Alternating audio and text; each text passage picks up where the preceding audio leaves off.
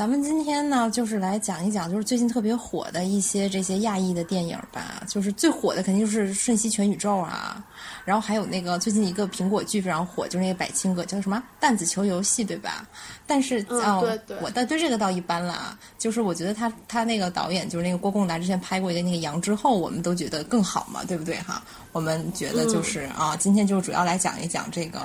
东亚家庭片和这种东亚家庭科幻片。其实我觉得你看那个80、90年代的时候，那个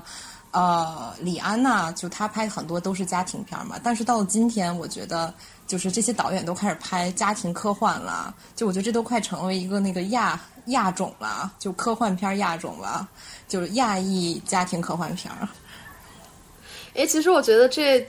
我觉得可能是叙述上的一个就是疲惫吧。像那个 Turning Red 也是，他把一个家庭故事放到了一个奇幻里面。就现在很火的那个《爱死机》第3季，有一个就是第9季，不叫吉巴罗嘛？对，他其实很多人说他是什么后殖民，就是殖民主义，就是攻击南美的这个历史。但是他导演说，我这就是想拍一个错位的爱情故事，一个错误的关系。当代社会里面，就是我们因为错误的原因爱上人，进入个错误的关系。我感觉这其实就是一个花俏的工具吧，就是通过一种超能力来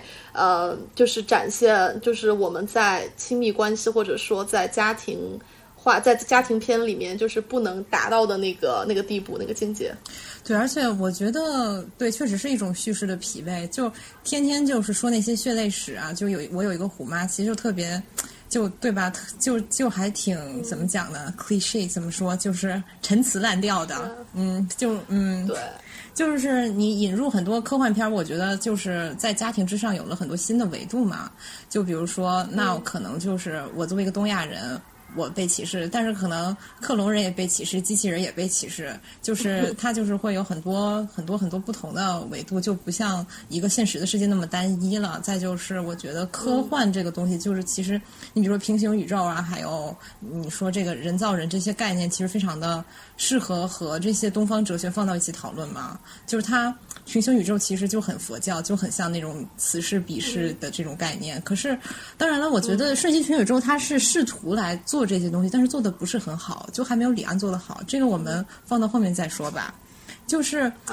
我觉得就是首先就是一提到白人世界的亚裔电影，就是或者说是亚裔要把自己表现给世界看的这种电影，就是他总是会先要提家庭这个语境。我觉得这个一方面来讲非常的 stereotypical， 就好像所有的亚洲人都要为了家庭而活，都是在为了家庭赚。我就是觉得如果他放到我自己身上，我就真的很想说，不是所有亚洲人都这样的。就是我自己也不想 turning red， 我一点都不想暴走，我不想变成小红熊猫，我也不想跟我爸妈就是搞那种非常不直接不含蓄的表达方式。然后我爸妈也不是虎妈，我爸妈是虎妈的反面，就是所以说我真的是不想被强加这种刻板印象。但是我觉得从另一方面来说，就是很多东亚人的困境其实就是在家庭里，就这个无可否认。就比如说可能我父母的家庭，他们还是有这些问题的吧，就比如说父母和女儿和儿女吧，就是互相折磨，不光是女儿，就丈夫和妻子也是互相不能理解，互相折磨，就是大家都不能好好的理解对方，就不能有话好好说。我觉得这个也确实是一个很普遍的一个现象吧，就好多的时间、情感、精力都投入到解决家庭矛盾里面去。就我看那个上汽，就是我觉得特别搞笑，就是上汽在拯救世界之前要先解决他跟梁朝伟的，就是他爸爸的矛盾。我觉得这个事情就非常的好笑。然后那个瞬息全宇宙里面，就是宇宙的尽头是母女矛盾。虽然我觉得这个他这个家庭关系展现的吧有点问题，但是我觉得也挺搞笑。就是你一定要把亚裔的对世界的矛盾给放到一个家庭的矛盾的这个语境里面去，就哎，为什么呢？就是我感觉哈，就是不仅是亚裔，只要是少数族裔，在美国都喜欢强调他的家庭。再比如说在那个我看《绝命毒师》，他就要强调那个墨西哥那种家庭观念，因为你杀了我亲戚，我就是万里寻踪要来杀你，爆你的头。然后包括黑人家庭，说这小孩没爸爸，也是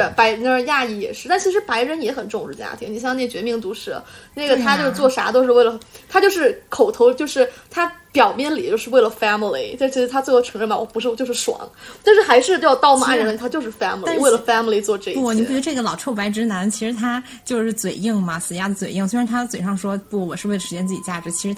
他是一个非常霸道总裁人，就是我可以对这个世界上所有人的不好，但是对我老婆孩子就是真爱，就是特别好，就是对，就是所以说对他们其实也有其实白人很爱家庭，嗯，是对。对，我就是说，白人家庭也很重视家庭，他们的家庭也不是在我们看来也是没有那么正常的，但是他们就觉得习以为常了，所以他们就特爱拍少数族裔的家庭，但其实他们自己的家庭也是很重要的，而且也是有很多问题的。所以说我觉得可能也是因为就少数族裔，你到了这个地方来，我要强调我与你的不同，那我与你有什么不同呢？我是文化的不同，种族的不同，那我就是要讲家庭，而且肯定是就是拖家带口过来的嘛，对吧？就是整个就给人一种这种印象，其实还是白人看亚洲人的印象。我觉得所以说有时候觉得也很悲哀的，就是亚洲人没有自己的眼睛，你总是在用白人的眼睛观看你自己。妈，这么说就好悲哀啊。我们先来聊点不这么难过的问题啊，就是咱们现在说说啊，你先说啊，姐妹，你就是你觉得就是你怎么看待这个瞬息全宇宙就是在片源泄露以后，在中国观众给他差不多拉低了一分多的这种现象？我觉得，就是你觉得这个拉低一分多是值得吗？它原来大概是8.9分，现在好像是7.7分，你觉得这是合理的吗？我觉得可能是这样吧，就是我也没法说合理不合理，但是可能导演的本意，或者说就是非亚裔的人看这个片子是在看一个科幻片儿，但是亚裔的人在看这个片子他是在看家庭片儿。就像你说，你那天跟我讲的，就是说对吧？就是我们可能亚裔的小孩会把自己带入那个女儿。你就会觉得就是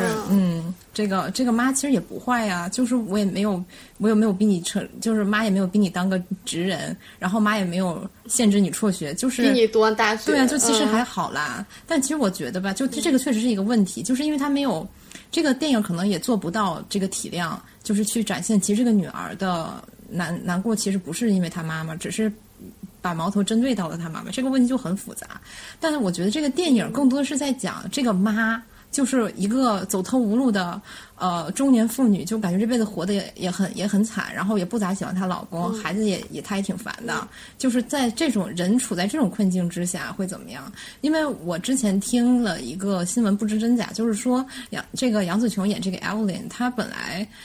的选角其实是一个男的，是想让成龙来演，但是因为成龙太贵了，就把它改成一个女的了，就是改成杨紫琼。就是所以说，我觉得她可能就是。本质上，或者说是导演其实真正想讨论的是，一个存在主义的问题吧。就咱们往大了说，就是一个活得很失败的人的一个存在的问题。因为我们看自己都是很失败的，对不对？嗯，但是怎么说呢？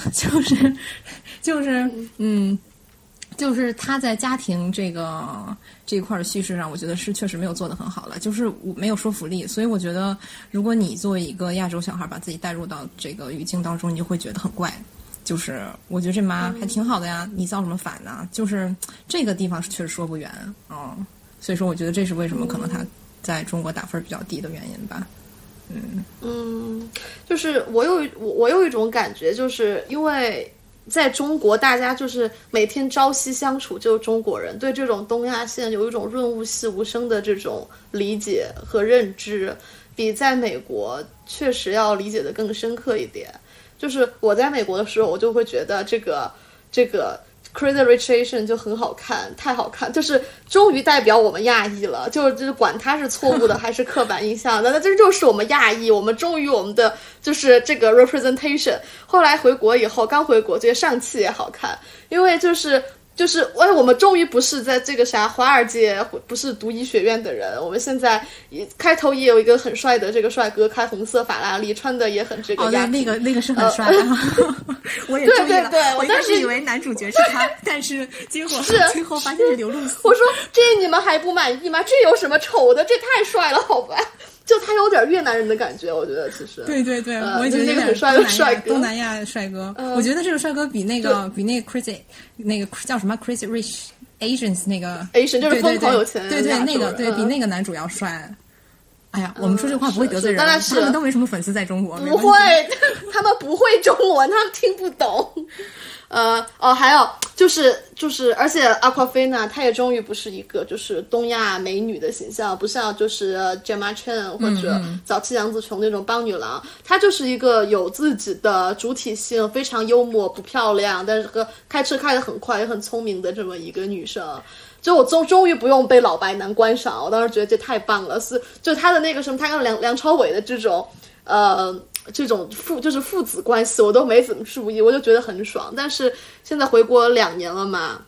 我就觉得看这个我就觉得很不，就是也不是很不爽，就是看的有一点就是别扭。其实我自己觉得就是说，就是上期还有 Crazy Rich Asians 这种应该叫 Chinoiserie 电影，就是怎么说呢，就是那种你知道就是过就是十七八九世纪那种假中式风嘛，中国风巴洛克。对，我觉得他们就是 Chinoiserie， 就是他们就是卖弄东方风情的。这种西方电影，其实我们也没有必要说什么，就很多人说什么刘露丝辱不辱华，真的就是不必要，就是长得丑而已啊，就是，对，而且，哎，反正就是我觉得挺真实的哈。中国很多男子长得就是也不是那么好看的，因为我看他是哈尔滨人。对，就是就是我一开始就是我一直没有看上汽，就是因为我觉得这个男主实在是不是帅哥，真的。如果是那个《百情歌》里那个小牧师演，立刻去看，就是立刻。但是就是刘露丝当时就是觉得不是那种辱华脸帅哥嘛。但是我看了之后，就是我也是为了录制节目才看，我觉得其实他演的还蛮好的，而且他的语言很好，就是你很难找到就是。他4岁就过去了，对，他4岁就移民了嘛。对，但是就是我一直说，你很难找到那个华裔里面中国话说的这么地道的。我觉得还是对这个是、确实这个就是你就会觉得他很符合他这个上汽的身世嘛，对吧？是。还有一点就是，其实我觉得你说那个 Chinoiserie。我觉得那个也其实顺其全宇宙也是，你把它放在一个白人家庭里，我觉得也是说得通的呀。对，所以说我就其实想说呢，就是《瞬息全宇宙》其实它的亚裔的点在哪里，我们看的也不是很清楚。我觉得如果非要说的话，它可能或许是导演想去联系一下什么东方哲学吧，但是也没有做得很好啦。但是很多就是亚裔小孩在美国看都是看得痛哭流涕的呀。可能不知道，可能还是他们会影射到他们的那个和父母的矛盾吧。但是其实这个东西，我觉得你说是不是也是在拿白人的眼光看自己呢？就其实每个族裔的人跟父母都有矛盾，但是亚裔就是总是觉得，就是说我有一个虎妈，这坎儿就过不去了，就我就有一个虎妈，对，就50岁了怪自己原生家庭，对，是这样的，是这样的，就是其实我觉得人嘛，就是父母和孩子相处，就是人和人之间的相处，就总是有矛盾，你跟你室友还有矛盾的，对吧？但是你就非要拿白人的眼光来看自己，说这是亚裔。家庭其实也大可不必，因为确实你把这个瞬息全宇宙的人换成什么种族，其实它都还是成立的。但是我觉得还有一个比较好的一点，就像你之前说的，能让更多的人看到亚裔的存在嘛，就像那些 Chinoiserie 电影一样，我觉得就也是一个好现象吧。我觉得，是，我给我的感觉就是。这个就是就像姐妹刚刚说的，它这是一个存在主义问题。它要去破解这个难题的话，它应该是去要么是向内挖掘自己，就是释放自己的这种压抑，要么就是去向外，就是去这种种族不公平，或者自己到底是谁，要从哪里来，他到底可以退回哪里去，他现在生活状态是怎样的。但是如果他是用一个和母亲的和解，然后说是所有爱可以解决一切，我就觉得这是一个非常和稀泥的方式，就是一个对，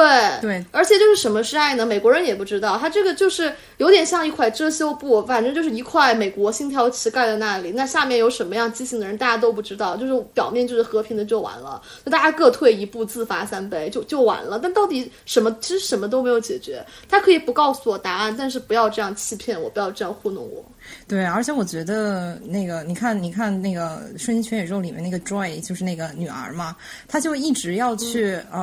就是她妈不放，去所有的宇宙寻觅她妈。但其实我们都知道，她的遇到的可能会给她带来这些压力的问题，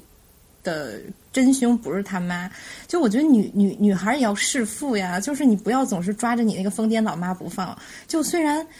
说在这个剧里面，就是 Joy 他爸爸看起来就那个叫什么 Waymond 那个男的，他看起来是没有什么爹味的那种，就是普通懦弱亚洲男的。但是呢，更大的爹可能是他的外公，也可能是他头上那个秩序井然的白人社会啊，就这些东西才是他这要试的那个父。就我看这个剧的时候就觉得，从这女儿角度看，你没必要抓着你妈不放；从你妈角度看，你也没必要抓女儿不放，因为错都不在彼此嘛，就是何必呢？就像你说的，这个东西确实到最后就是一个遮羞布和稀泥啦。我们批判了好多。其实我觉得，他没有。就是他去抓着他妈不放，也不是向他妈复仇了，我觉得就是求救嘛。我觉得他其实抑郁症还蛮严重的，因为他爸就啥事儿不管，又窝囊又无能，那只能就是找他妈妈。他知道告诉妈妈我很痛苦，我想死，我想奔向虚无，我就希望你能把我拉回来，我是这么理解的。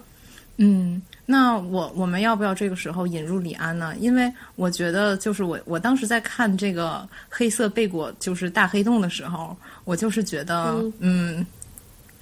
就让我想起了就是李安的那个卧虎藏龙里面玉娇龙跳下悬崖的那一幕嘛。就我觉得他也是要彻底放弃就是此世的生命吧，或者说生命不生命的其实也都不重要了，活着不活着的吧，就是他要与那个虚无融为一体了。就玉娇龙经历的那些在清朝对他来讲也是信息过载了，就是我觉得他就有点像那个 Jobu Tabaki， 就是那个女儿的那个恶魔化身嘛，就大反派化身，就是他就是也觉得哎呀很无可留恋吧，就是你得到你那个清明宝剑又怎么样呢？你称霸武林又怎么样呢？你得到李慕白得到罗小虎又怎么样呢？就是所有的爱呀成功啊都是有极限的，得到了就厌倦了，那你为什么要得到呢？得与失有什么分别呢？我就想起 Jobu Tabaki 说他看到贝果他觉得 nothing matters， 这不就是说如露亦如电都是梦幻泡影吗？就如果是这样的话，那这个世界上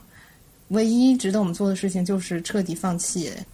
得与失，然后获得最终的解脱。所以说我就觉得从那个杨紫琼这个 Evelyn 的那个角度来讲，如果她能放手让女儿去跳进贝果，我觉得这个才是一个更大的慈悲吧，就而不是说我要用一个爱去和稀泥把你拉出来，然后继续在与女儿在我们现在的这个世界里这个宇宙里互相为对方的地狱，就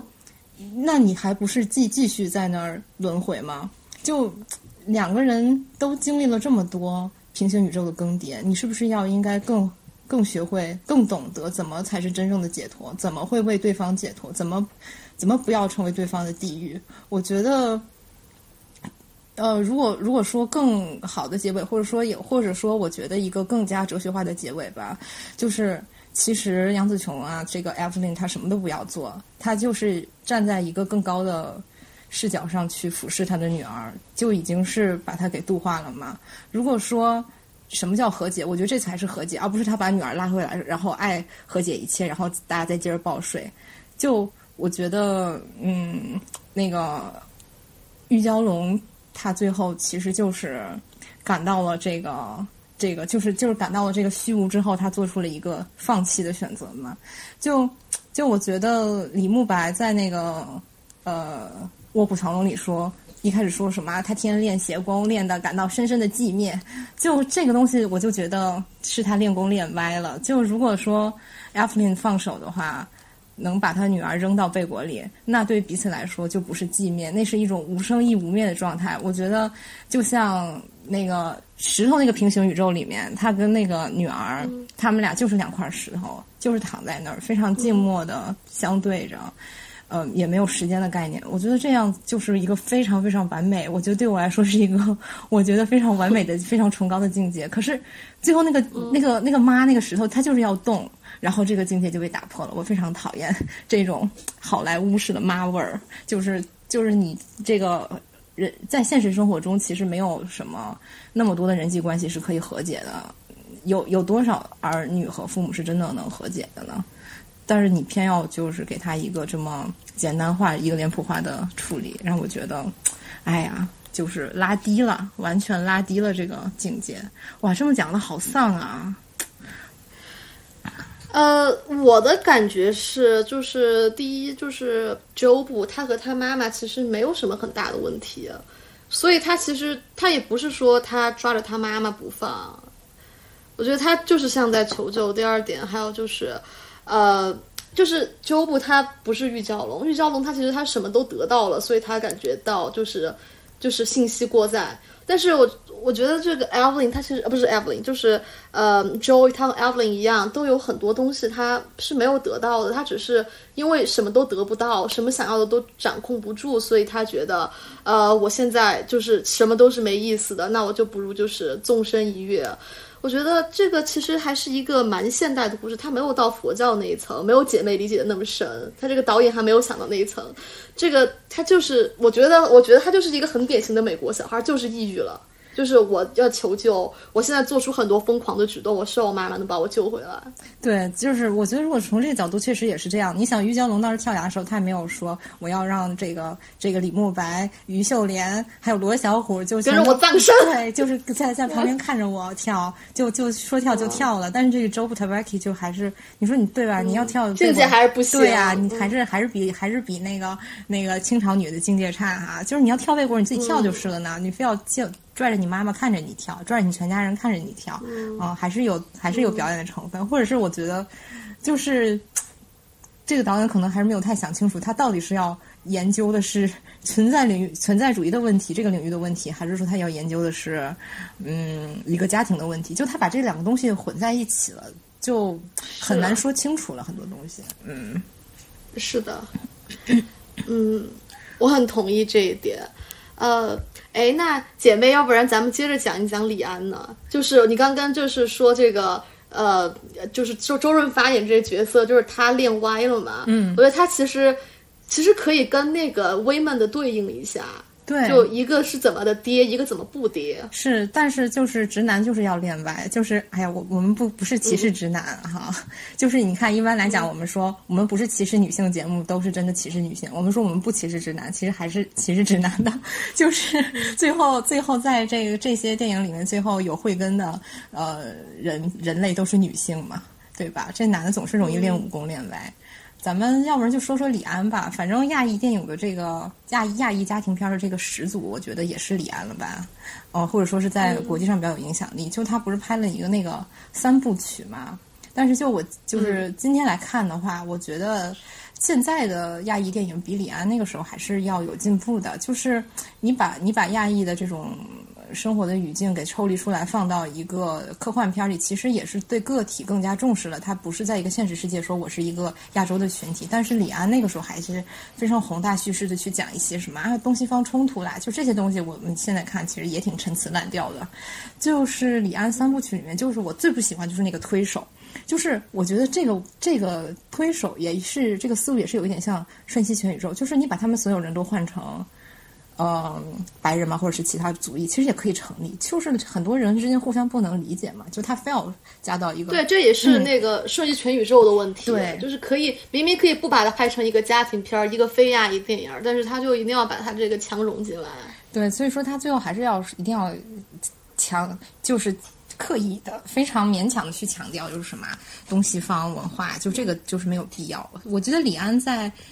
作为一个就是拥有这种所谓的在西方的华人或者华裔的这种自觉的时候，他拍的东西都是有一点这种矫情。我觉得李安最打动我的，就我最喜欢的《卧虎藏龙》还有《色戒》，这恰恰都是在他没有那种说我特别强烈说我作为一个海外华人的自觉的时候拍的，就是比较发自内心的去展现他自己的想的一些东西，然后就是让我觉得反而很深刻。包括我觉得《断背山》吧，也算比较喜欢，就是一个人去理解另一个人，我觉得就是这样嘛。就我很喜欢理智与情感，因为我觉得他就是拍的比简奥斯汀想的还要细腻很多。但是我觉得就是一个东亚男的一些解读，就是一个东亚温柔直男。是的，是的，就是要说三部曲的话，我觉得就是我最喜欢的就是《饮食男女》吧。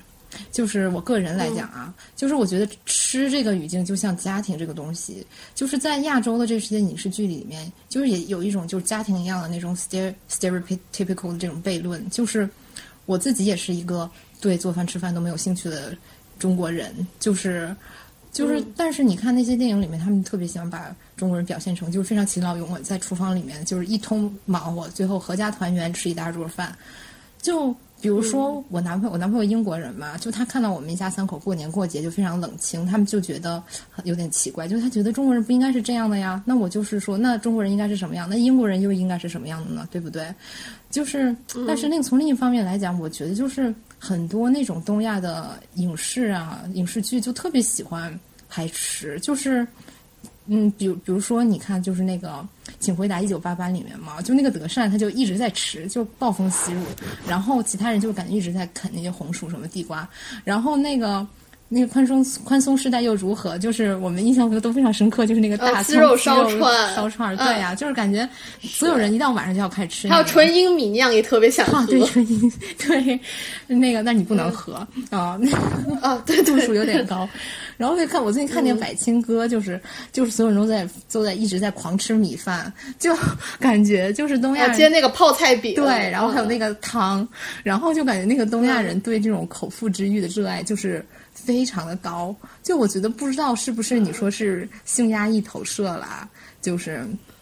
也可能是就是我觉得东亚人的这个东亚社会的工业化时代还是太久，就是他们对之前那种饥饿呀吃不饱饭的那种记忆就是太过于深刻啦，然后也可能是因为就是整个环境文化环境太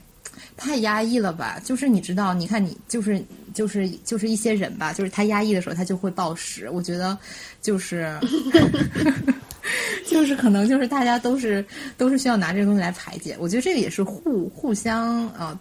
关联的吧，就比如说因为性在东亚这个语境里面它是很禁忌的不可言说，所以说他就只能通过吃来排解自己，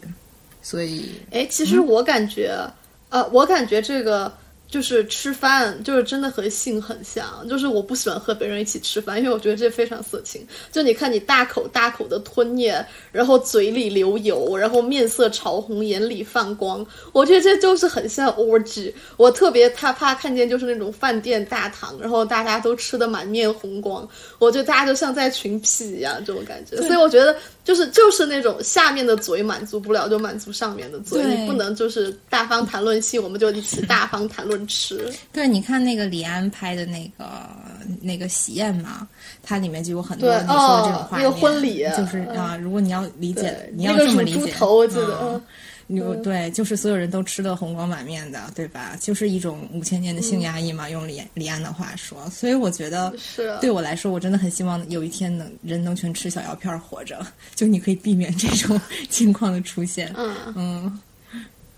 针对姐妹说的那个吃，我想到2点嘛，就是原来咱们不是也说过吗？好像农业文明就是有宗族这种拖家带口的地区都特爱吃，就是像四川农业文明、潮汕这种农业文明，就是有袍哥，还有帮会文化，就像意大利的那个就是西西里，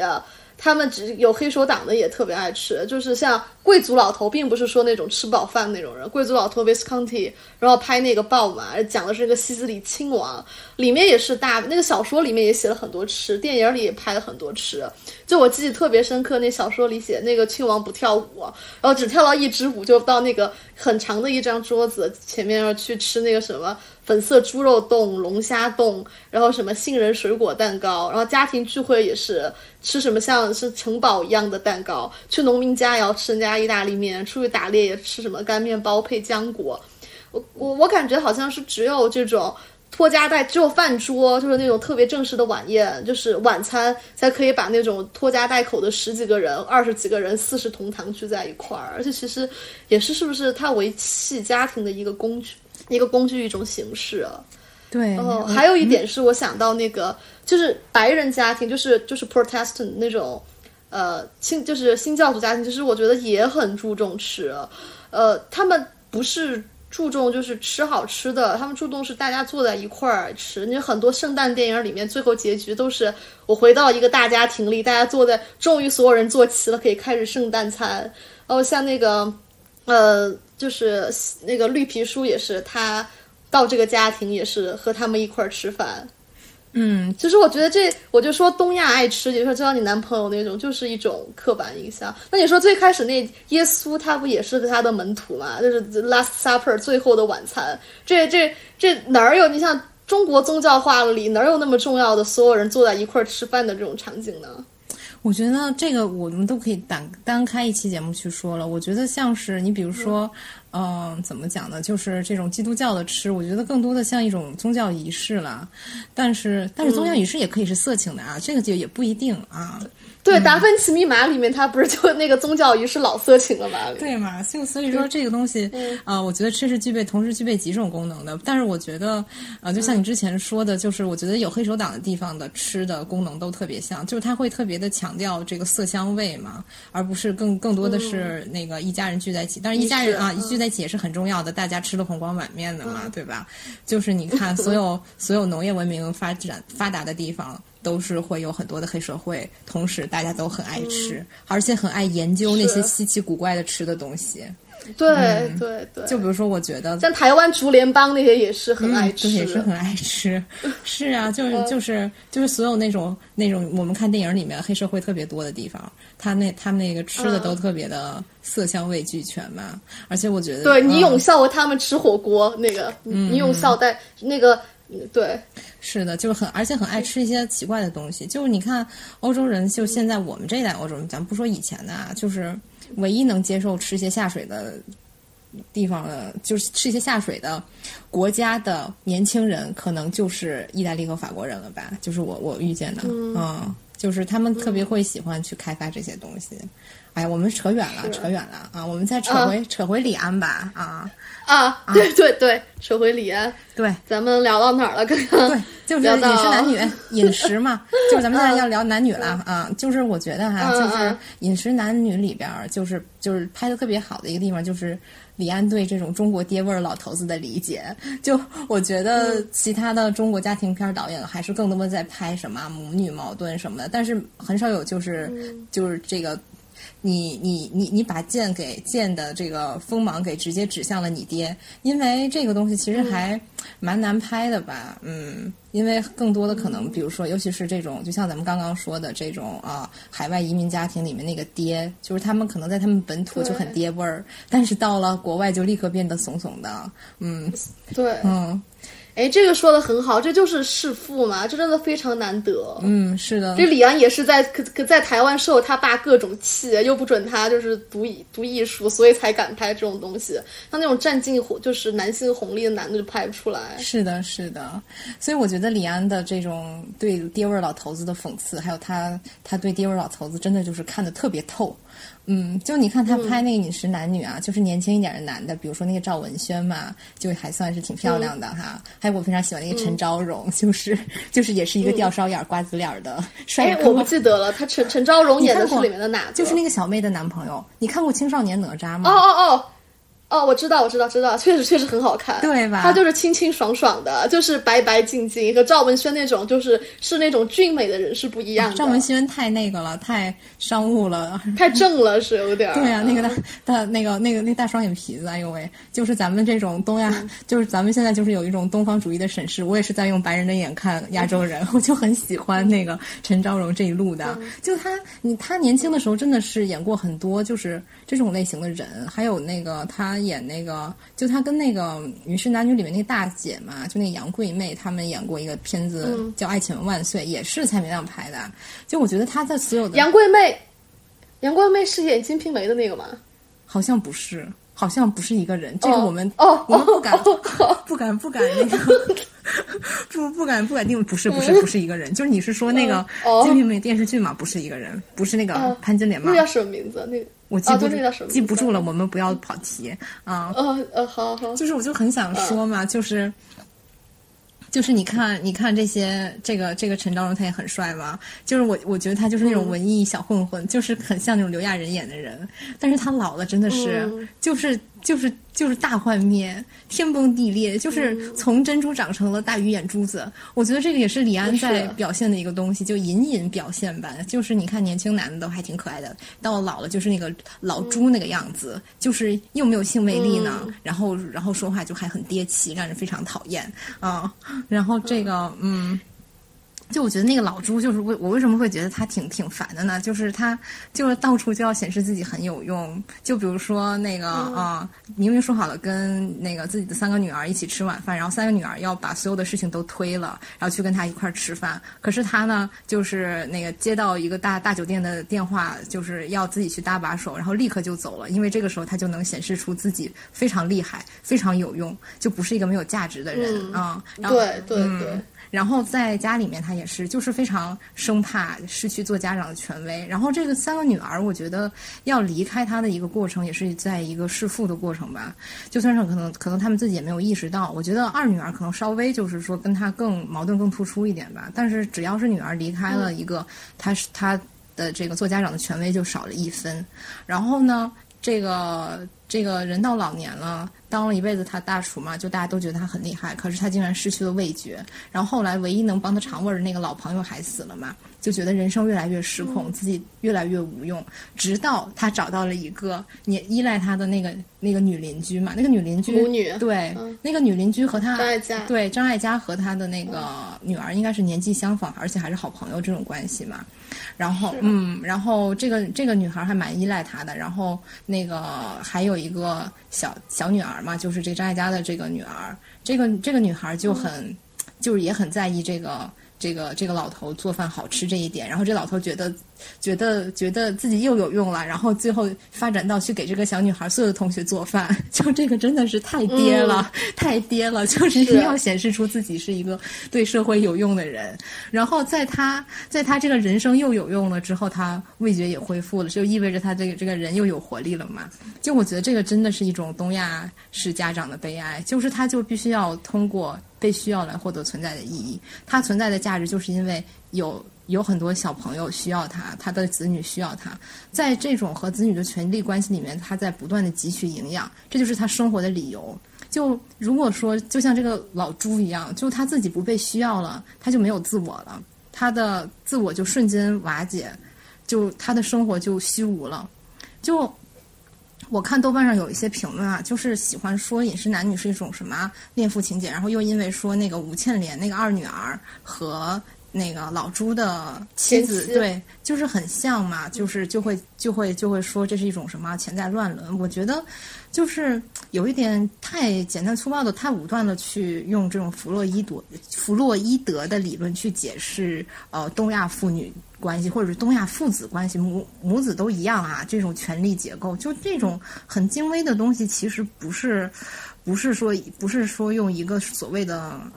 恋母啊恋父就可以解释的。就如果说有恋父情节的话，就是张艾嘉演的那个嫁给朱老头的那个年轻女邻居是肯定有的，但是呢就是那三个女儿和他们爹，我觉得更多是在不停的夺取权利，然后不停的互相依赖，然后又不停的在寻找平衡。就你看李安其实在饮食男女里面也探讨了很多其他的问题，比如说那些女的性压抑什么的，这些我们稍后再讲啊。就是他把饮食和男女搞了一个对仗的关系，然后让人可能觉得有容易误解吧，就是可能把这个父女关系和男女关系混为一谈了。但你看那个小津安二郎，他就是一个非常寡淡的家庭片专家嘛，但是他也非常爱拍父亲嫁女儿啊，是吧？再就是我觉得在这种传统的东亚社会关系里面，就是女人嫁人是易主，就是从被父亲拥有变成了被丈夫拥有，这就是这样的话，就是这个老父亲他就失势了，就像这个老朱一样。我觉得这个还不像是说，你有一个儿子，然后儿子娶了老婆，这是什么？这是老鱼眼珠子培养小鱼眼珠子，这个是土皇帝的皇位有继承人啦。但是女儿就不同了，女儿是父亲的一个美丽的产品，就如果她嫁了人了，所有权就不在自己了。所以说我就觉得这些爹就老了就会孤独，就像那个秋刀鱼之味里面那个老爹，就是他最后终于同意了他女儿要出嫁，但是就在这一刻呢他就开始惆怅了。我觉得这个东西就完全没有什么潜在的恋父情节或者是恋女情节在里面，我觉得就是一个权力的失势吧。就是这个老头，其实这个老头自己活得也很失败。这个老头是一个这个二战老兵嘛，就是我们都知道他有一些黑历史，对吧？最后这个日本也输了一败涂地，然后回来以后女儿又嫁人，他手中的最后一点权利都没有了。我觉得这个就是东亚家长的一种老年危机吧。我觉得可以对比，就是比如说西方老直男很爱说中年危机，就你看我们刚刚说《绝命毒师》就是这样，就是他建立毒品帝国，他才能找回自己存在的意义，因为他年轻的时候他可以去征服去开拓，他去读麻省理工，到人到中年了就是性能力不行了，还得了癌症，就是人生没指望了，什么都到停滞了，所以说他一定要做一件事情，做一件让自己觉得更有意义的事情，来找回自己存在的意义。但是我觉得东亚的家长存在意义就在于被孩子需要控制而已。对，如果他们不能关起门来当土皇帝的时候，他们这个家庭帝国就垮了。所以说，我觉得从这个角度来讲，你也不能说很多东亚家庭片是一点儿都就是一点都不现实的，就是完全用白人的眼光来看自己。因为我觉得确实稍微还是有一点不同，就是我觉得可能这种土皇帝对这种土皇帝的思想，还是姐妹，你刚刚说这个，我觉得特别有启发。我就是想到两点，就姐妹，你刚刚不是一直在说，就是女儿走了就是去世了嘛，就是失势。然后逝不是意思就是有是马赛克的意思，男性马赛克，所以有去世前手这个词。然后我有想到那个老朱，他不是就老年的时候突然舌头就没有味道了。我觉得舌头其实跟这个男性马赛克也有挺像的，就是它是一种。就是有很强肌肉的会挺立的一块东西，然后他后来张艾嘉跟他好上了，他又那个舌头又有味道了，就是他这个去世又回来了，我觉得这个其实可能也是一个隐喻，对，可能是一个李安自己都没有想到的隐喻，但是确实而且我当时注意到一个细节，就是张艾嘉。那个跟老朱结婚以后，她又怀孕了。我当时就觉得这个老头子真的是深藏不露啊！是哦，还有一点就是刚想到了，就是姐妹刚刚说，就是张艾嘉不是那个吴倩莲的，其实是个好朋友嘛。张爱玲的那个小说就是短篇小说《心经》里面，她也是那个女儿本来跟爸爸关系挺好，但是爸爸就是把女儿的那个好朋友收了，就是当自己好像是。姨太太还是当后妈，就记不太清楚。然后我觉得这个，其实我觉得就他不管是收入张艾嘉，还是收入这个张爱玲，他这个小说里边的这个女儿的同学，也不见得是一种就是纯粹性欲的，他也是一种收女儿，就是女儿就代表他们一种财产，就是可以一个控制的对象。我记得特别深刻的是在那个就是喜宴里面，那个也是老朱他。最后终于明白他儿子其实是个男同性恋以后，他就找那男同性恋的就是他的那个搭子，然后对人家其实不会中文，但他说给人家递红包说你就是我的儿子。我觉得这个其实也是一种把一个就是把自己的事给收回来，就是去纳一个儿子，纳入一个物品，然后增加自己的控制，让自己可以继续当土皇帝的这种行为。所以说才有一句非常大俗话怎么说的来着，就是说 everything is about sex but sex is about power 嘛，对吧？那是哪里面的纸牌屋吗？就特别恶俗。不是泰坦尼克号，泰坦尼克号。就是我觉得就是很恶俗，但是有时候想想也是有道理的。就是讲到这个父亲形象，我就是忽然就想到了《瞬息全宇宙》里父亲的形象。我看就是其实很多人很喜欢这个父亲角色，觉得他就是脱离了这种男性有毒的这种 masculinity， 他是一个温柔的，但其实我一点都不这么觉得，我觉得他的温柔是假的，他的懦弱无能是真的，他根本就配不上杨紫琼演的这个 Evelyn。就是我在一本书就是 Saving Face 里面读到，因为我插一句啊，就是我也觉得他是假温柔，为什么呢？你看一开始就是他们也演过杨紫琼那个演的那个 Evelyn，她在香港的时候，她还是个少女的时候，其实她是一个非常没有主见的人，是那个 Waymond 带着她去美国的，是 Waymond 决定他们要开洗衣房的，但是当他们真的开始生活的时候，就是他们的权力关系就整个就是兑换了嘛，就是因为这个在东亚社会是主体的这个男性，到了一个这个白人的社会里面，他变成了一个女性嘛，变成一个种族意义上的女性，所以说反而不如那个一直做那个女性的 Evelyn 更加的坚韧嘛，其实是这样的，并不是说他真的有多温柔啊。对。就是这里补充一个就是历史背景，就是说第一代移民过去的就是第一代移民哈，因为女生更擅长于这种服务行业，他们第一代过去一般就是阶层比较低嘛，搞不了那种高层的东西，他们一般就是搞这种就是搞卫生，然后就是洗衣服，然后算账、制衣这样，然后所以这种男性是拼不过女性的，在这个产业里面，再加上女性在就再怎么都比他们丈夫的语言好一些，我这很奇怪，我也不知道为什么，但是好像在国外就男生的语言就是要差一点，好像确实是的，所以然后所以就是一般这种家庭里面，就这种妈妈生的都比这个爸爸多一点，所以导致这个丈夫在这个家里的话语权就变低了。然后他们其实也是去世的，在这种新的文化下，他们脱离了孔夫子这种孔夫子语系下叫就是让他们男主外女主内的这么一套体系，所以他们一下就沉默了，就失语了，就是被阉割了。我觉得就像这个 Waymond 他在这个电影里面就是窝囊到就是虽然说他是温柔，他其实是懦弱到窝囊。是的，就会送小饼干，真的是，对，就是，但是虽然说电影里面表现的是，因为他把那一地那个碎渣子扫了，然后他告诉这个杨紫琼就是有爱，然后让他们所有人都相爱，那不是那种男女相爱，就是有善意。但其实如果他当时能够帮杨紫琼报税，他能够不让什么做饭呐、就是管这个洗衣店或者是刷漆都要杨紫琼一个人管完的话。那其实杨紫琼根本就不会去一个人把这个玻璃给砸掉，也没有那么多事儿。其实我觉得这不是说这爱是最终结，我觉得他这个算不算是一种就是在就是洗白男性啊？就是他觉得这个男性这种就是男性他这种温柔的力量，其实他就是你说这个导演意识到这点了吗？我觉得导演男的特别没有用。我觉得导演好像没有意识到。我觉得我觉得，因为很多人，你不觉得看这个片子的时候，他们都会忽略男性，他们都觉得是女儿和妈妈的矛盾最大，但是其实他们并没有互相压迫呀。那到底矛盾是从哪来的？这个是这个瞬息全宇宙里面。说不远的一个地方，我觉得是、还有就是我感觉就是为什么很喜欢拍母女关系，我觉得可能大家有个潜意识或者是一个共同认识，就父亲真的是没救了，他就是甩手掌柜，什么都不干。哎，对，就而且要么就是大家长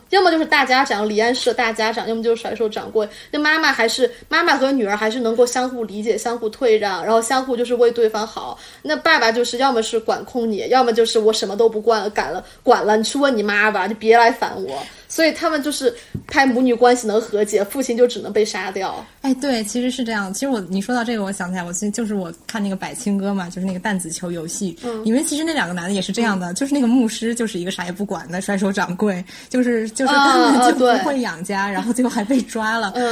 但是皮囊好要怎么办呢？然后还有一个就是那个李允浩演那个黑社会大哥，就是一个老爹，就是那个他睡了女主，然后这个让女主有了孩子，然后。那个让女主做情妇，女主不愿意，然后他还要羞辱一下这女主，然后最后再让她走，然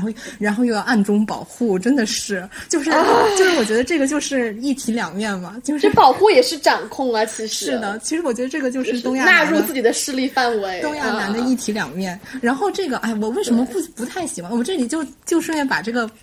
弹子球游戏这个给说一说吧，就是我不太喜欢这里面这个剧的一个安排，就是我觉得。所有人都非常脸谱化，就是他是讲什么？他其实讲一个朝鲜妈的故事，就是这个尹汝贞嘛，她其实也是拍了很多这种朝鲜妈，所以才在美国大火，而且都是那种坚韧又聪慧的朝鲜妈，特别会顾全大局。但是我就是没有办法体会到很多，就是他那种，怎么讲呢？非常。让我有一种真实感吧，就是我觉得要说瞬息全宇宙，我喜欢他什么地方呢？就是我觉得他很喜欢这种对于这种严肃的这种解构，就是你觉得他们每当这些人物他要严肃了，要深情了，就是你觉得这个课题要发生的时候，就是立刻就是这个杨紫琼就要，或者是其他人，就比如说他要坐到钢塞上什么的，就是他要用一些很奇怪的方式来消解你这个媚俗吧，因为我觉得家庭片也好。什么的就很容易出现煽情，然后这个柏青哥就真的很煽情啊！就只要一看到这个，我就是觉得这是一种简单化的处理。我觉得幽默感它是一个戳穿客气的一个工具，它是一把刀，它把客气剖开，你会发现里面还是一片虚无。我觉得虚无是非常残忍的东西，所以我们才不愿意直面。这个东西其实，其实是，所以说幽默感也好，或者说你去寻找这种荒谬感，就是它是在点醒我们，就是说我们依然活在一个，sorry，一个非常无所凭依的荒漠上，我们依然是苦海无边的。所以我觉得，只有真的是，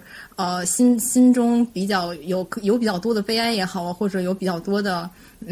虚无感也好，他才能真的去幽默。然后我当时就在看这个，就是这个柏青哥时，我就是觉得，虽然说你说他讲国仇家恨吧，这个东西也不太去好解构，就你不可能去解构这个东西啊，说我这个民族的一些问题，但是他难道就不能解构一下这种朝鲜大男子主义吗？这种朝鲜爹味，就是那个女主角的她的应该是什么？她丈夫的哥哥是什么关系？跟她应该是，我们用大掰子真的是一个非常爹的男的，就看得我气得慌。就他说什么，就是那个你这家人都快饿死了，他们在大阪，他们是朝鲜移民，然后这个男的还不让他们家女人出去赚钱。然后还在那个剧里面，就是借一个什么朝鲜小公之口说我们这么苦，所以我们要打女人。我的天哪，我为什么要理解你们呢？就是，确实是这个可能是历史事实，但是这个不，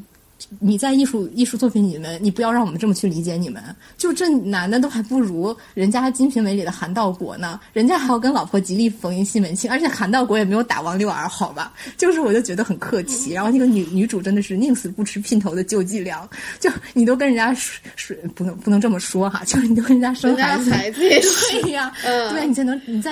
我孩子想想吧，对呀，那是孩子他爸呀，对呀，孩子他爸那么帅，你能救他呀？真的是我看得我好着急呀，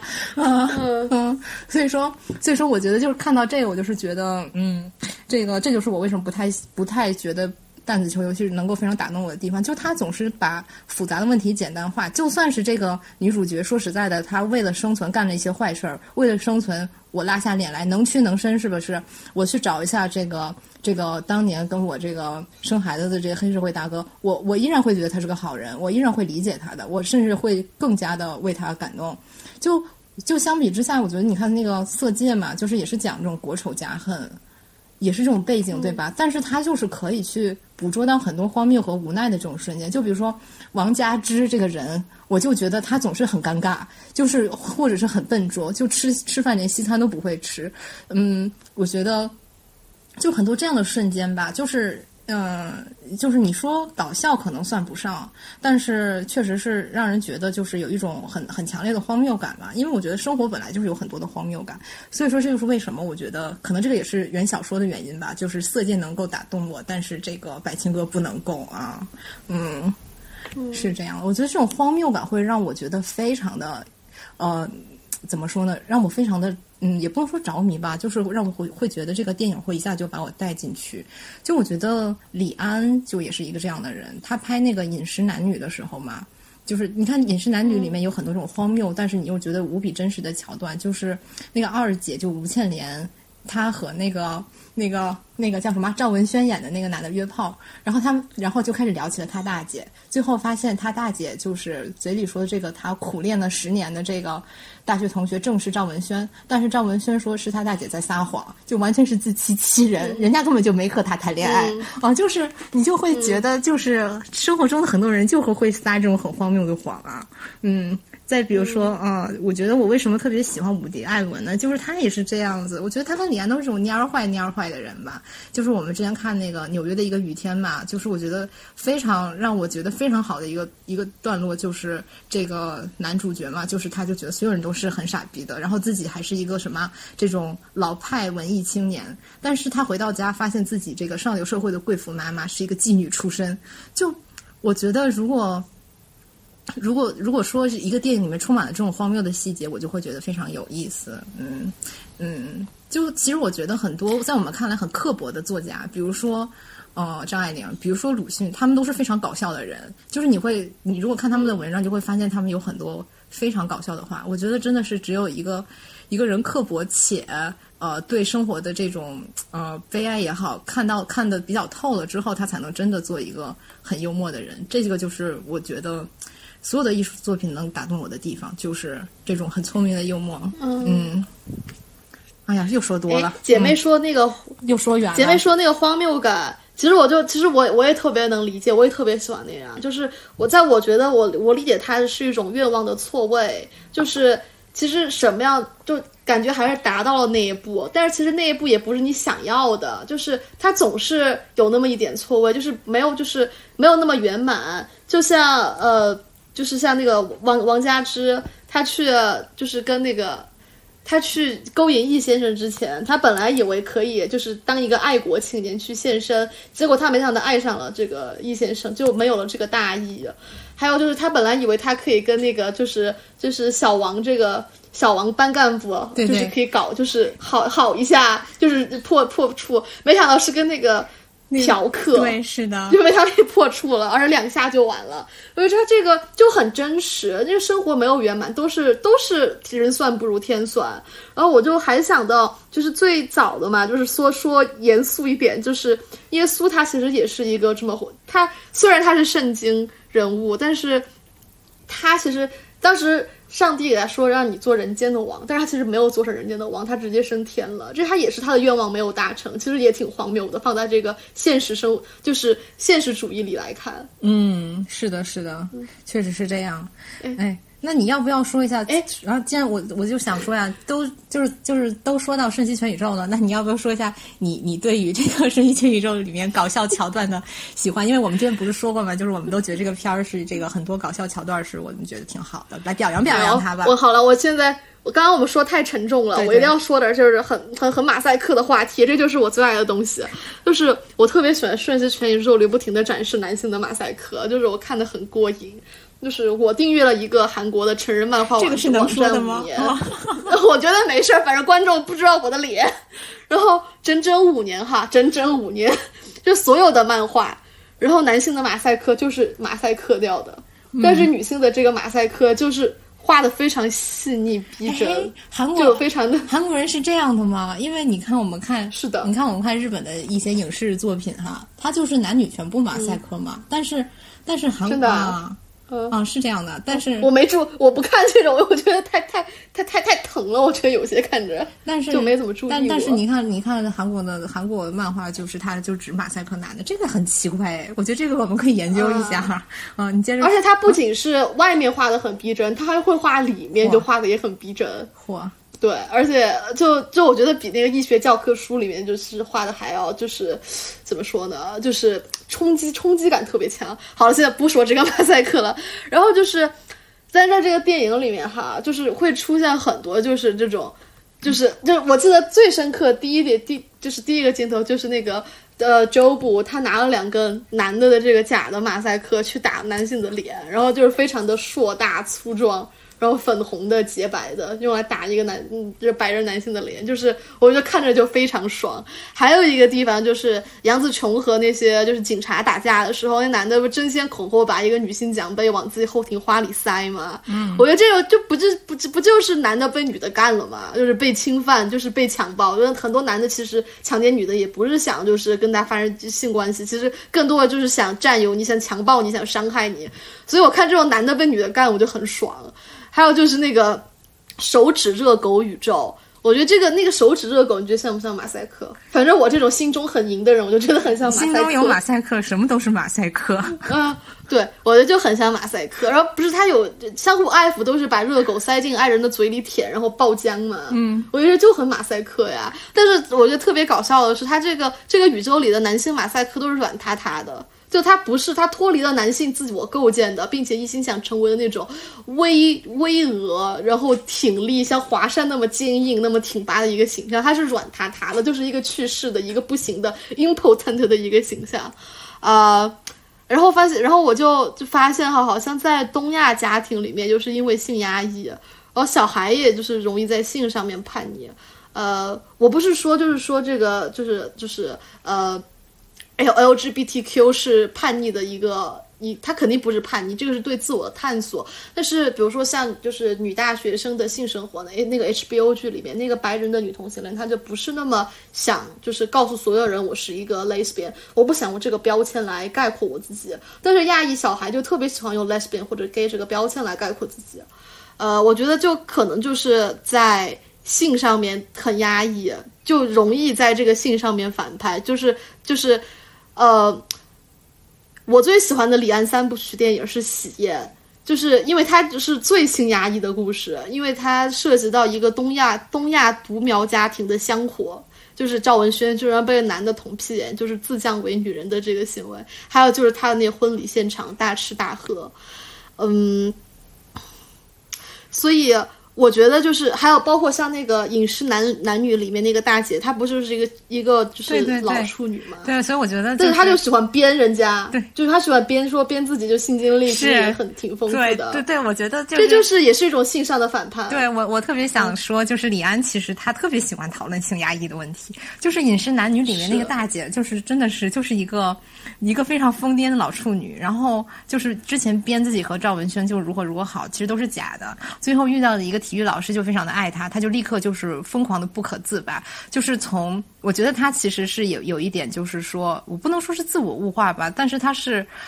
他的出价就很像那个把那个所有权从爸爸的手上转移到了那个男人的手上，然后那里面那个小妹呢就是偷着抢男朋友闺蜜，然后还挺爽，但是其实她并不懂什么是性，最后稀里糊涂的就怀孕结婚了。然后我觉得这两个人也要陷入一个新的那种东亚家庭。陈词滥调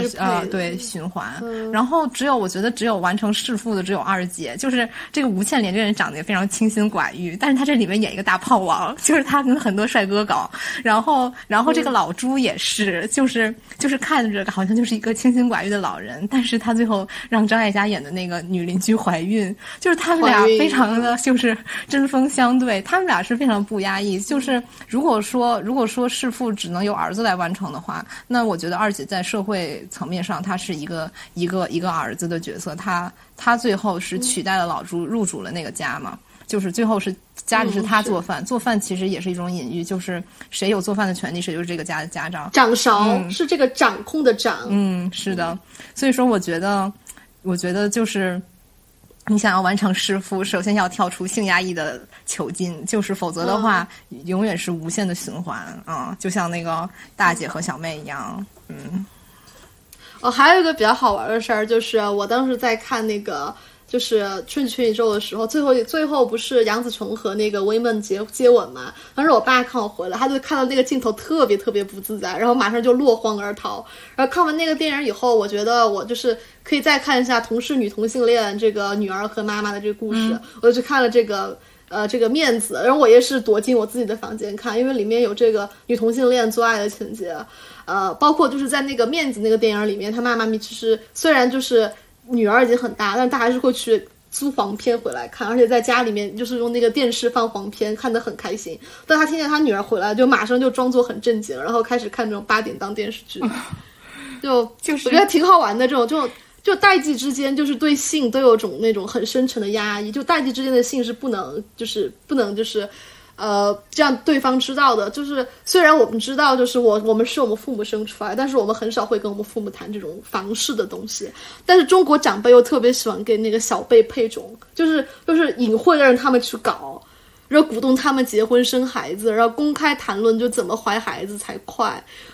我有时候就在想，这到底是性压抑的这种释放，这种转变性的释放，还是就是对这种圣母玛利亚遥远的崇拜，就是既要她纯洁，又要她生命。我觉得对圣母玛利亚这种崇拜是一个男权社会都无法避免的东西，就是你又希望你又希望这个女性是纯洁的，你又希望这个女性是就怎么说呢，给你传宗接代，然后给你这个带来这种丰收的果实的这种角色，所以说才会有妈，就是才会有人对这种就是所谓的，就是我们之前说那个《百情歌》里面那个尹汝贞演的那个妈妈，就是又隐忍又坚贞，然后又对儿女好，就是有一种非常刻板印象的这么一种不自觉的这样的一种向往吧。但其实这个东西完全是男权社会塑造的，哪有女人是这样的？对啊。所以我就挺喜欢陈冲在里面的，他就是要看黄片，还跟男的乱搞，还搞出个孩子了，这才是活生生的女人呐、而不是一个就是刻板印象的母亲。是的，我觉得就是真的没有毫无必要，就是母亲就是或者父亲跟孩子就是搞搞的就是很隐晦的，就是一说到两性就感觉不能说了。那我们都是怎么来的呢？就其实我觉得就是这种长辈对小辈对性的隐晦，就好像你看东亚的一些影视动作片里面，就是他总要给四处打马赛克，就大家都知道你们在干嘛，你何必打这个马赛克？就是对吧？是的。就说到这个，咱们要不要讲讲啊？我就说咱们要不要讲讲 After Young 了？我看这时间，等一会儿，因为我就是杨啊，因为我觉得，因为说到代际之间这种性谈论性，我就是想到我妈也特别搞笑的一个事儿，就是我小时候那个我有一段时间就是对男性生殖器特别的好奇，就是这个是能说的吗？这个词对男性马赛克特别的好奇，然后我就问我妈就是是怎么回事，我妈就拿了一个那个就是那个弗洛伊德的那个孙子嘛，叫什么叫 Lucian Freud 吧，然后他的画给我看，然后就是指着一个，就是因为他画的就是很真实嘛，就是也不美，就是一个男的张着腿，然后露出他的马赛克。我妈指着说就是男的就是长这样，但是东亚的男的没有这么大。我天哪，阿姨真是太厉害，我觉得就应该像这样，然后就应该这样，然后从此就懂了啊，从此就懂了。后来长大之后，东亚男性大不大？后来验证我妈说的是对的。好的，就是这是一个笑话。然后我们来接着看 After Young 吧，我们来把这个电影讲一讲，已经1个小时了。就是我们之前我就是吐槽很多那个烂子球游戏的，就那百青哥的嘛。但是我觉得这个导演他，我真的觉得比较好的是我很喜欢他拍的那个 After Young 嘛。然后我当时还查了一下，就是这个 A24 这个公司，他拍了很多的这个亚裔电影，就是《瞬息全宇宙》是他们的，然后这个 After Young 就羊之后嘛，中文翻译是他们的。还有再就是那个在早两年就是那个有一个就是华裔导演拍的叫王子异，叫别让我走，也是他。也是这个公司出品的，但是你就很明显看到几年一变，真的是我觉得别让我走这个电影，还有包括其实 Turning Red 吧，都是在还是一个很顺序的在讲自己的身份认同，还有这种家庭矛盾这种血泪史。但是我觉得 After Young 让我觉得很有意思的地方就是这个主角他并没有他并不是一个传统的亚裔家庭，他是在逆推身份认同的这个问题，他并不是在顺序，就是他这个主角是一对这个黑白夫妻嘛，然后也是非常有话好好说那种白人家庭吧，也不是白人，就是女那个妻子是个黑人，丈夫是个白人，就是他们没有很典型那种亚裔的所谓的刻板印象当中的问题。他们收养的一个小女孩中，她叫米卡，米卡不是美香吗？这个日本名字耶，我就觉得这导演是不是故意的，就是来混淆这种非常强烈的种族边界感。然后他收养了一个这个米卡嘛，这个中国小女孩，她为了让这个中国小女孩呢了解自己的这种种族身份，给她买了一个中国城出品的2手中国机器人就是这个羊。就是我觉得为什么我觉得这个电影非常非常好的就是说在就像咱们之前说的，就是因为是科幻的语境，所以她身份认同就有很多新的维度。其实这个男主我觉得就是一个很典型的这种白人老直男，就是他因为虽然在这样的一个科幻的世界，他依然是这个社会当中最主体最受益的人群嘛，就他是一个妈生直男。然后我们看到他其实对种族倒没有什么问题了，但是他很歧视克隆人，就他那个邻居的那个克隆女孩，就是一上门来就说，你虽然歧视我，还要告诉你怎么样，对吧？就是你也说不清他为什么，就是但是我觉得这也很真实，就是歧视就是没有理由啊，没有理由的歧视才是真正的歧视。就是我觉得很有一幕很有意思，就是这个男主在车上跟这个克隆人女孩就是聊起他这个前男友嘛，就是那个羊，就是这个机器人。就是那个女孩问这个男主说 What makes someone Asian， 就一个克隆人问一个歧视克隆人的人类，是什么让某个人变成了亚洲人？这个就是很讽刺，为什么呢？因为你我先天不同，所以我是 Asian 因为你有无端的歧视，所以我是 Asian。因为我是克隆人，我面对你的时候我是 Asian。这个男主他虽然是一个老白直男，但是他这个茶叶店也感觉开的也挺不太行的。他要是面对更高阶层的白人直男，那他也是 Asian， 就他是 Asian。但是我觉得就是这个好在就是这个郭共达。他毕竟是这个小金二郎的粉丝嘛，就是他还是比较克制的，他点到即止，他不会就开始身份认同控诉。而且我觉得他这个电影他还想讨论的很多其他的问题，就比如说这个机器人的这种所谓的 AI 的它的那个对于成为一个人的自觉有多少呢？他跟那个一个女孩谈恋爱，后来又跟这女孩的克隆版本谈恋爱，那又是什么样的呢？我觉得他还是有很多时间是留给这些问题的。就是哎，这个郭贡达就是我觉得挺有意思，他选这个羊的这个长相，我觉得很有意思，就是他要是丑一分就不能与人类谈恋爱，如果他要是再帅一分就会变成性爱机器人，那就是另一个故事，那就是人类剥削机器人的故事了，嗯，对吧？哎，但是其实我觉得这个羊很好看哎。哦，真的吗？我当时看这个电影的时候，非常想和他谈恋爱，但是没有性冲动，但想和他谈恋爱。我就喜欢他那双忧郁的湿漉漉的眼睛，就是我觉得他就是，所以说哈，就是那种自信帅哥其实并不好看。我觉得只有那种温柔谦卑，然后才会让这种普男变帅哥，因为这个演员就出了这个电影就是没有啥吸引力了，对我来说。是的，我也是这么觉得。就只是在这个电影里就我很喜欢他。哦，真的吗？就是我真的很喜欢他，就是他场景我就觉得怎么说，我这样听着很像就是中国直男，我喜欢这种失语的、温驯的、逆来顺受的、无怨无悔、默默付出一切的爱着我的这么一个男的。对，这个我倒是可以理解。我当时看百青哥非常喜欢一个小牧师，也是因为这个，就是觉得哇，好善良，看起来但人家有性魅力了。他还是无能了一点，我觉得。因为他是一个活人，我觉得是这样。他其实我觉得代表了一类男的，就是说，他们有一个非常远大的理想，然后他在这个他就是有对人类有大爱，但是这就好像释迦牟尼一样，就是释迦牟尼这样的人，他就要抛弃妻子呀，因为他是要对人类有大爱，就他不可能那个只爱一个人。我觉得这还挺像什么的，就是让我想到就是前两年那个有一个电影叫那个间谍之妻嘛，就是讲的一个我没看过，就是大概就是说就是高桥医生啊，高桥医生这个脸真的是不想直视，对不起听众，就是我个人的品味，就是那个怎么说呢，就是这个男的就是那种对人类有大爱，就是也是那种革命者嘛，对吧？然后就是在二战的日本当中，就是他特别反对军国主义这一套，然后但是他做了很多有益于人类的事情，最后坑了他的妻子。他的妻子可以说是被长期关在疯人院里，所以我觉得很多所谓这种革命者，这种对人类有大爱的这种男的，其实他并不能全心全意爱一个女的。我觉得这就是人类的局限性，这就是人类做不到的，因为人类不是 AI。这个羊，它是 program to be 爱人的，就是它是没有人类的那么多无端的自信，没有人类那么多无端的需求，所以说我们才会觉得它好像比起人来说更健康。我觉得它是发展出了一些自我意识，比如说我觉得那个导演就是反复拍他照镜子嘛，我觉得这就是一种自我意识。然后他也会盯着雨啊，盯着哪里发呆，他也会和人类恋爱。就是他也会撒一些小谎，这个已经有一点说超出了他的程序了嘛。但是他没有人类的阴暗面，他不会自私，他也不会冷漠，他就是没有贪嗔痴嘛，就说白了，他也不会去，他也不需要拥有任何人，他也不会去，他也不在乎失不失去。他失去那个女孩，他是有点悲伤，但是他不会像人类那样极力去挽留，他也不会像人类那样向往长生不老吧，有一类人不就是这样的吗？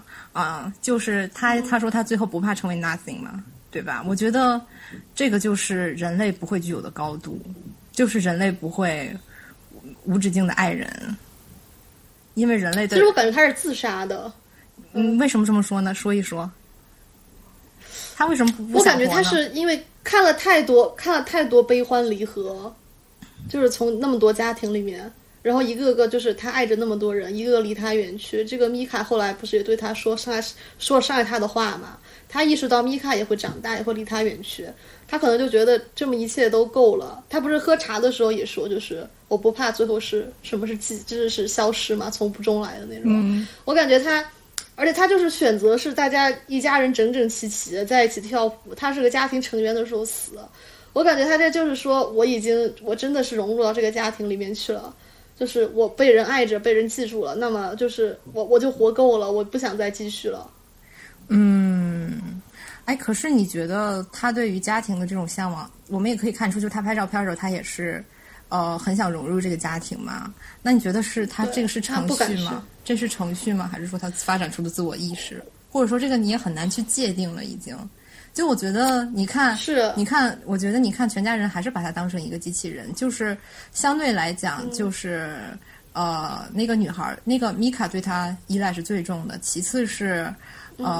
那个妈妈也会跟他进行一些就哲学对话，就是最不行就是那个老白直男，最终还是直男的局限性，他总是把他当成一个机器人。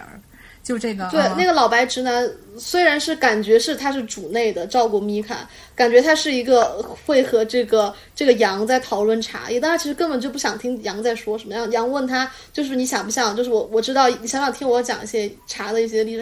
他说 oh maybe not， 就是开始自顾自。就是杨他就是没有 voice， 嗯，是的，没有人关注他到底怎么想，不想听他说话，就是所以说这个，所以我感觉他可能也有种。我觉得这个地方是不是就是有一点隐喻了？就是因为亚裔其实就像机器人一样，在这个世界里面，在这个科幻的世界里面，机器人和克隆人它是一个低一维度的，就是经常会不被人听到的这么一种人类。人就像是这种妈生人就不会去认真的听机器人想要说什么，这就好像亚裔在白人社会的处境一样，就是声音就是经常是没有的，没有自己的 voice。 而且就是亚裔这个亚字本来不就是也是次等的意思吗？所以就是其实你可以说这妈就是这个克隆人就是亚裔，就是次等的一族。还有一就是我觉得我理解的这个 voice 还有一点是就是放在就是白人家庭里面，我觉得就是那个黑人妈妈和白人爸爸他们俩就是比较像机器人，就是感情就是很疏离。杨虽然说他是一个感情他是最稳定的一个人，心理最稳定，但是他是去真诚的付出了很多的。然后爸爸和妈妈更多的可能只是一种责任和义务形式上的陪伴。然后我觉得就是我有很多就是美国同学其实心理问题也很大，他们在他们家里过得也不开心。我就觉得好像是在美国家庭里面，虽然就有很多 small talk， 所有人都在交流，有很多 intimacy 的东西，但其实是没有 voice， 大家不会听彼此在讲什么，更关心的都是自己的 voice。 是这样的，就是因为我男朋友现在也是一个白男嘛，我觉得反倒是我可能我个人来讲我比较喜欢这种稍微你所谓的这种疏离的关系也好，或者是说我觉得我因为我跟他也是有在一起住过大半年的时间吧，就是我觉得可以说真的是相敬如宾，举案齐眉，我觉得很舒服。就是我们他能够为我保留一个属于我个人的一个空间，就彼此谁也互不打扰。我觉得这个对于两性关系来说是让我感觉到很舒服的。但是如果有孩子的话，我觉得就不好说。但是我们是铁钉啊，我们也无所谓了。但是就是我觉得，如果真的是要有一个孩子的话，可能我也要买一个机器人给他吧。就是像这个羊一样的。但我有时候觉得是这个羊他的这种很多很多发展出的自我意识也好啊，或者是说他因为天生的这种程序设定的也好，总之他体现出的是一个人非常高级的状态，一个非常高级的形式。我经常觉得就是人类下次进化可能就不是一个生物体的进化，它是被 AI 取代了。就是我真的如果是羊这样的高级人类，我真的很愿意被他取代。我觉得人类就是在很多层面上可能就是因为肉身太沉重了，他自己的这个贪嗔痴太多了，他的 ego 太大了，这都是无法解决的问题了。就一个人，就像我们刚才说，一个人他再善良他也是一个人，他和羊这种高级机器人就是无法相比。所以我真的希望有一天人类能被 AI 取代，我觉得蛮好的，我拱手相让这个江山，真的。我想再讲讲，就是我反正这个电影很打动，就是很打动我的地方，就是我没有怎么往这个就是人工智能有没有自己的意识啊，就是很石黑一雄的，还是黑石一雄他的这种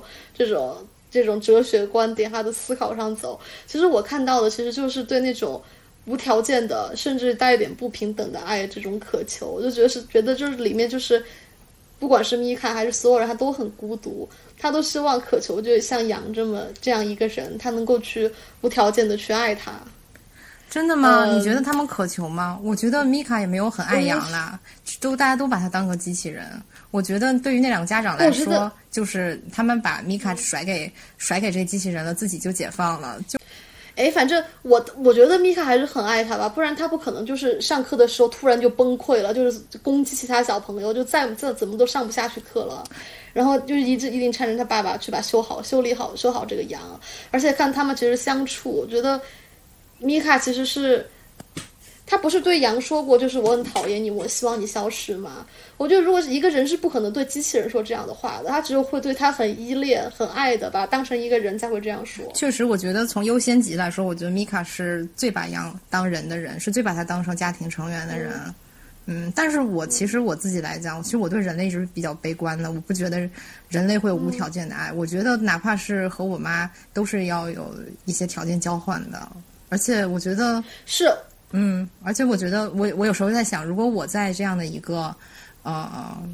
科幻的世界，我能花钱买一个人工智能无条件的爱，我会干吗？我可能还是不会做吧。我觉得。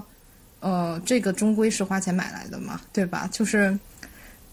但是从另一方面来讲，如果是这样的话，我也不应该歧视人工智能，我不应该觉得人工智能的爱不是人的爱，因为它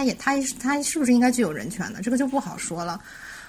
但是我自己来讲，我不会买的。我觉得我觉得如果我不是一个小孩，我就没有必要了，没有必要去拥有一个人工智能的无条件的爱。这就好像我养一只猫。人工智能可能还是要比猫高等吧。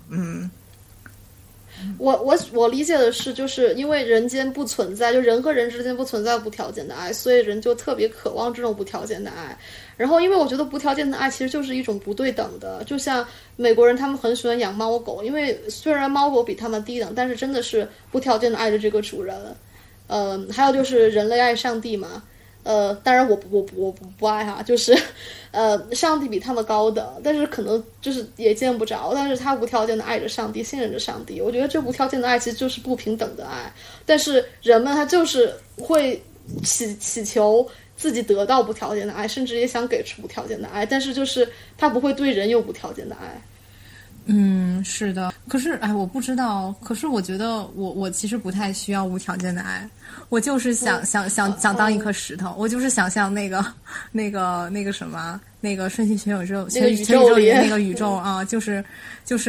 变成一个石头，就是静默的对着这个世界，我觉得就很好了。这是我非常，如果说我可以选的话，我就要当一块石头。我也不是很想做。我的姐妹，你是太健康了，你是我见过的，就是我朋友里唯一一个就是理智的成年人，其他人都是在 struggle， 就是在崩溃，在发疯。就是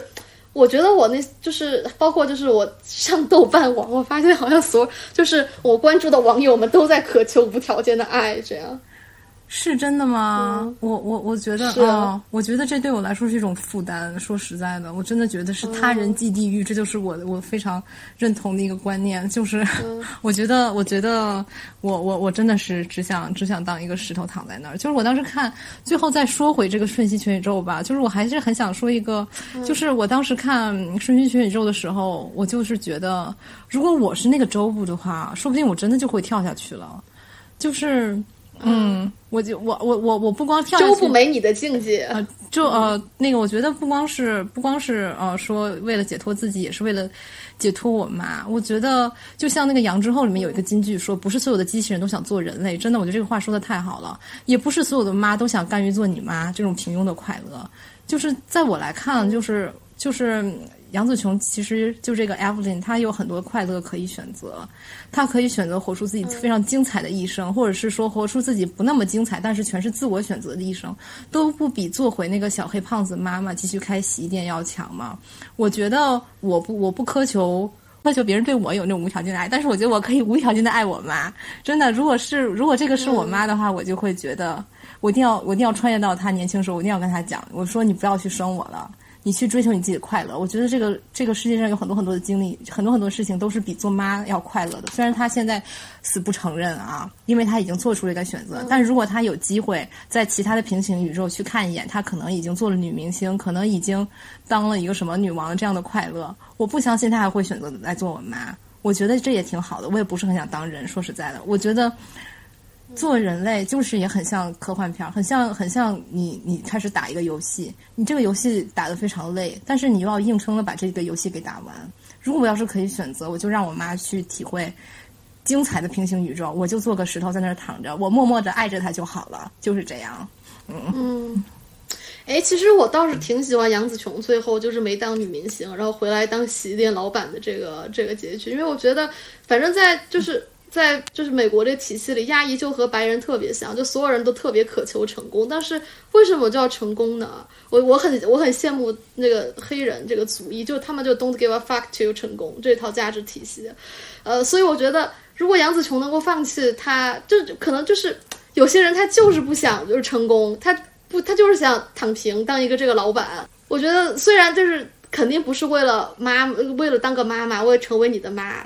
当个就是躺平，我觉得这个是我不能接受的。但是如果他自己就是觉得啊，那我就是自甘平庸，那我觉得也没什么。他就是我觉得他打破了那种一种成功的这套叙事。嗯，对我，但是我说当女明星的意思就是你可以去体验更丰富的人生。你当女明星，你就可以去搞男明星了，这个不开心吗？我觉得这个太开心了，是不用搞 Waymond 了，就可以搞，比如说那个那可以搞成龙啊，成龙还不如 Waymond， 我觉得也是，就可以搞吴彦祖了啊，就是了嘛。对对。所以说嘛，我觉得就是女明星点在这里啊，嗯，哎，姐妹，我突然发现其实跟杨真的还挺像的，就你们都好稳定啊。因为我最向往的境界就是做一个人造人，但是我做不到呀，我还是有贪嗔痴的，我还喜欢男明星呢，我怎么能成为羊呢？成为不了啊！但是我有时候在想，人为什么一定要去渴求无条件的爱？为什么不能施予别人无条件的爱呢？虽然这个说的很站着说话不腰疼，我也做不到，但是我觉得你要真做的这个，你也是个释迦牟尼了呀，对不对？啊！但是我觉得也不是说很多人做不到，很多人都能做到，就很多人都以为自己能做到，就是很多人因为没有获得无条件的爱，所以他们就会养猫或者养孩子，以为自己给了对方无条件的爱，但是其实好像也并不是。那么这个问题又回来了，我们又在探讨这个家庭关系的问题，就是你觉得这个，尤其是当妈的，你觉得你给了孩子无条件的爱，但是在孩子看来可能只是牢笼。所以说怎么样才能有真正意义上无条件的爱？在我不是羊那样的 AI 的情况下，就是说回来做回石头，就是我也不要成为你的地狱，你也不要成为我的地狱，我们就静默的对着对方就好了。哎，我觉得这我是这么想的，我就反正不存在，我就把它当彩票吧。就万一哪天我抽中了呢？万一我哪天我中了1亿呢？我们 AI 这也不是我们 AI 对你们这种人类的已经不抱有任何幻想了，就我们不认为这个我们能抽中这个彩票。哎，可是我觉得你就把它当成一局游戏来打嘛。我觉得人类也很好呀，就是。就是即使说他不会对你有无条件的爱，可是总有那么几个瞬间是你会觉得他特别特别好，或者是说他在那么几个瞬间当中会对你有无条件的爱，但是有没有条件也不重要了，其实啊，就是昙花一现嘛。我觉得这就是我的昙花一现哲学啊，就是你对人类的喜欢是昙花一现，永恒都是孤独，长久的是寂寞，你永远都处在一个虚无的海洋上，不得超生啊。除非你回头是岸，跳入黑色的背锅。还有就是我特别喜欢 After Young 的一点是那个，我觉得他得到了一点小津安二郎的真传，就是他那个羊看着这个米卡长大的这个片段，就让我想起了这个《东京物语》里这个奶奶看着孙子他自顾自的玩耍，然后老太太她在当时自言自语说，就小孙子渐渐长大，可是奶奶也看不见你了。所以我觉得就是东亚家庭就是这样，就是他没有可能他没有那么多抓马，不像瞬息全宇宙就是很多人声嘶力竭，又不是卡戴珊家族就是这种要打架天天。我觉得更多的就是 After Young 或者《东京物语》里这种，就是从出生就开始的就这种别离，就是不经意间在这个褶皱里你就看见这种别离，就是为最终的别离这么无数次的预演，这种 prefiguration 就是既是这种就特别无力的一种祝福吧，就它既是目送也是祝福，但是它又很哀伤，所以这就是我很喜欢他的一点。但是他这个美术我觉得就是离小津安二郎差了一点点。姐妹，你有没有觉得就有个牌子特别，他里面穿的衣服特别像那个 Toast 那个牌子的衣服，就是我有好几件都长得特别像。对，你就还有他里面就是什么，你就很像 After Young，我就很像 Jobu Tabaki 嘛，平时穿的就是。Jobu Tabaki 那个穿的太好看了， Jobu Tabaki 他就算穿着好嫁风那种女学生制服也是疯疯癫癫的，就是穿一个就是那种红色的这种腮红，这眼影一看就是个就是要爆炸的人，我特别喜欢他的打扮。哎，说到这个小津安二郎，我觉得确实，我觉得郭共达就拍的这个画面就是一个顺滑的这个白人精英主义的这种 organic 小金安二郎，就最后就拍得很像苹果的广告，所以最后他去拍苹果剧了。我觉得确实是，我觉得他拍那个苹果剧，我看着我就想马上冥想，我看着他的电影，我就觉得我马上可以在他那个庭院里面冥想做瑜伽，然后穿着 Lululemon， 然后做完瑜伽，然后就开始买他的茶叶喝，然后讲一些就是Zen Buddhism 这种东西，就是我根本就不知道我在讲什么，但是就是很严，但是我自我感觉很良好，就这样。对啊，我觉得这个确实是，就是我们可以很明显看出它那个画面结构，就比如说它那个庭院，还有那个空间感啊，然后还有这种横着的这种布局，就是比如说这个画面上面有大概有一个4-5个竖条吧，这一条是屋子里，一条屋子外，一条远景，一条屋子里，就这种东西非常的。我觉得学得非常刻意，但是整个就是很像苹果的广告。我觉得他拍这个羊之后，还有那个苹果太丝滑了，对，太过于丝滑。跟他有那个苹果剧，就整个就是让我想起了，就是很多那种，就是很像，也很像 MV 了，就是他也有一点那种 MV 导演的那种感觉，就不是啊，就是哎，但是我觉得我们来评论这些都业余了，因为我们也不是学这个的嘛，就是瞎说一说。观众要是有这个，听众要是有，我感觉他有意义，咱们欢迎讨论。就太匠气了，就它是一个很好看的工艺品，但是就是远了一个艺术品这个感觉。是这样的，我理解它这摄影是这样的。咱们讲1个半小时了，行，那这期要不然就先这样。但是行。但是我们还没有讲那个，就是为什么东亚这么多家庭片？对，就是一个，那算了，要不然不讲了。我觉得东亚为什么这么多家庭片呢？这个话题是不是略大？我就怕咱们又讲出一堆trauma来了，会不会？要不然我们今天就先这样止于电影评论吧。然后我们可以啊，我们如果以后就是大家比较喜欢听我们聊这些东亚的这些社会啊、东亚家庭这种问题，我们可以再单独再开一期，再讲一些其他的电影啊，然后或者是小说啊这些的，你觉得怎么样？要不然就这样吧。可先这样吧，我也说累了，拜拜。Rain make it, rain girl make it.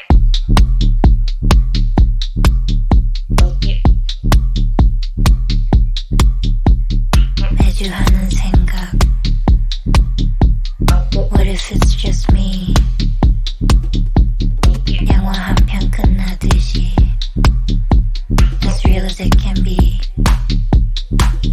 급급했던 기억들은 Where you can't just see 창문 없는 방에 When I am so free Mother Russia in my cup And my glasses fogging up Oh yeah, hey dog, hey what's up Oh yeah, hey dog, hey what's up When the sweaty walls are banging I don't fuck with family planning Make it rain, girl, make it rain Make it rain, girl, make it rain Make it rain, girl, make it rain Make it rain, girl, make it rain Make it rain, girl, make it rain Make it rain, girl, make it rain Make it rain, girl, make it rain Make it rain, girl, make it rain Make it rain, girl, make it rain Make it rain, girl, make it rain 해주하는 생각 What if it's just me? 영화 한 편 끝나듯이 As real as it can be 급급했던 기억들은 Where you can't just see 창문 없는 방에 When I am so free Mother Russia in my cup And my glasses fogging up Oh yeah, hey dog, hey what's up Oh yeah, hey dog, hey what's up When the sweaty walls are banging I don't fuck with family planning Make it rain, girl, make it rain Make it rain, girl, make it rain Make it rain, girl, make it rain Make it rain, girl, make it rain Make it rain, girl, make it rain Make it rain, girl, make it rain Make it rain, girl, make it rain Make it rain, girl, make it rain Make it rain, girl, make it rain Make it rain, girl, make it rain Mother Russia in my cup Make it rain, girl, make it rain Make it rain, girl, make it rain Make it rain, girl, make it rain Make it rain, girl, make it rain Make it rain, girl, make it rain Make it rain, girl, make it rain Make it rain, girl, make it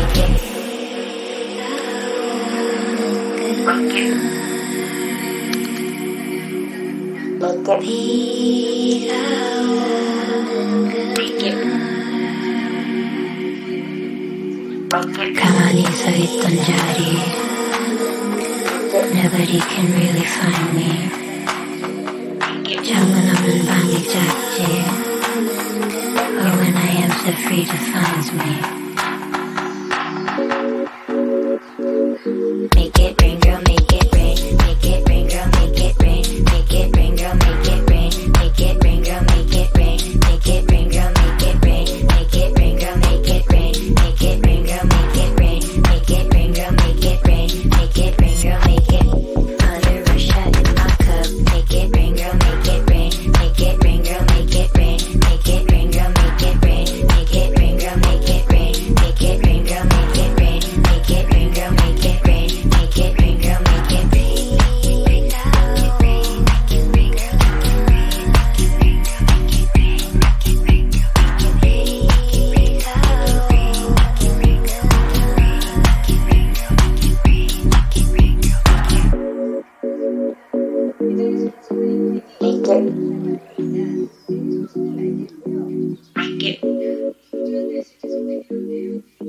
Thank you.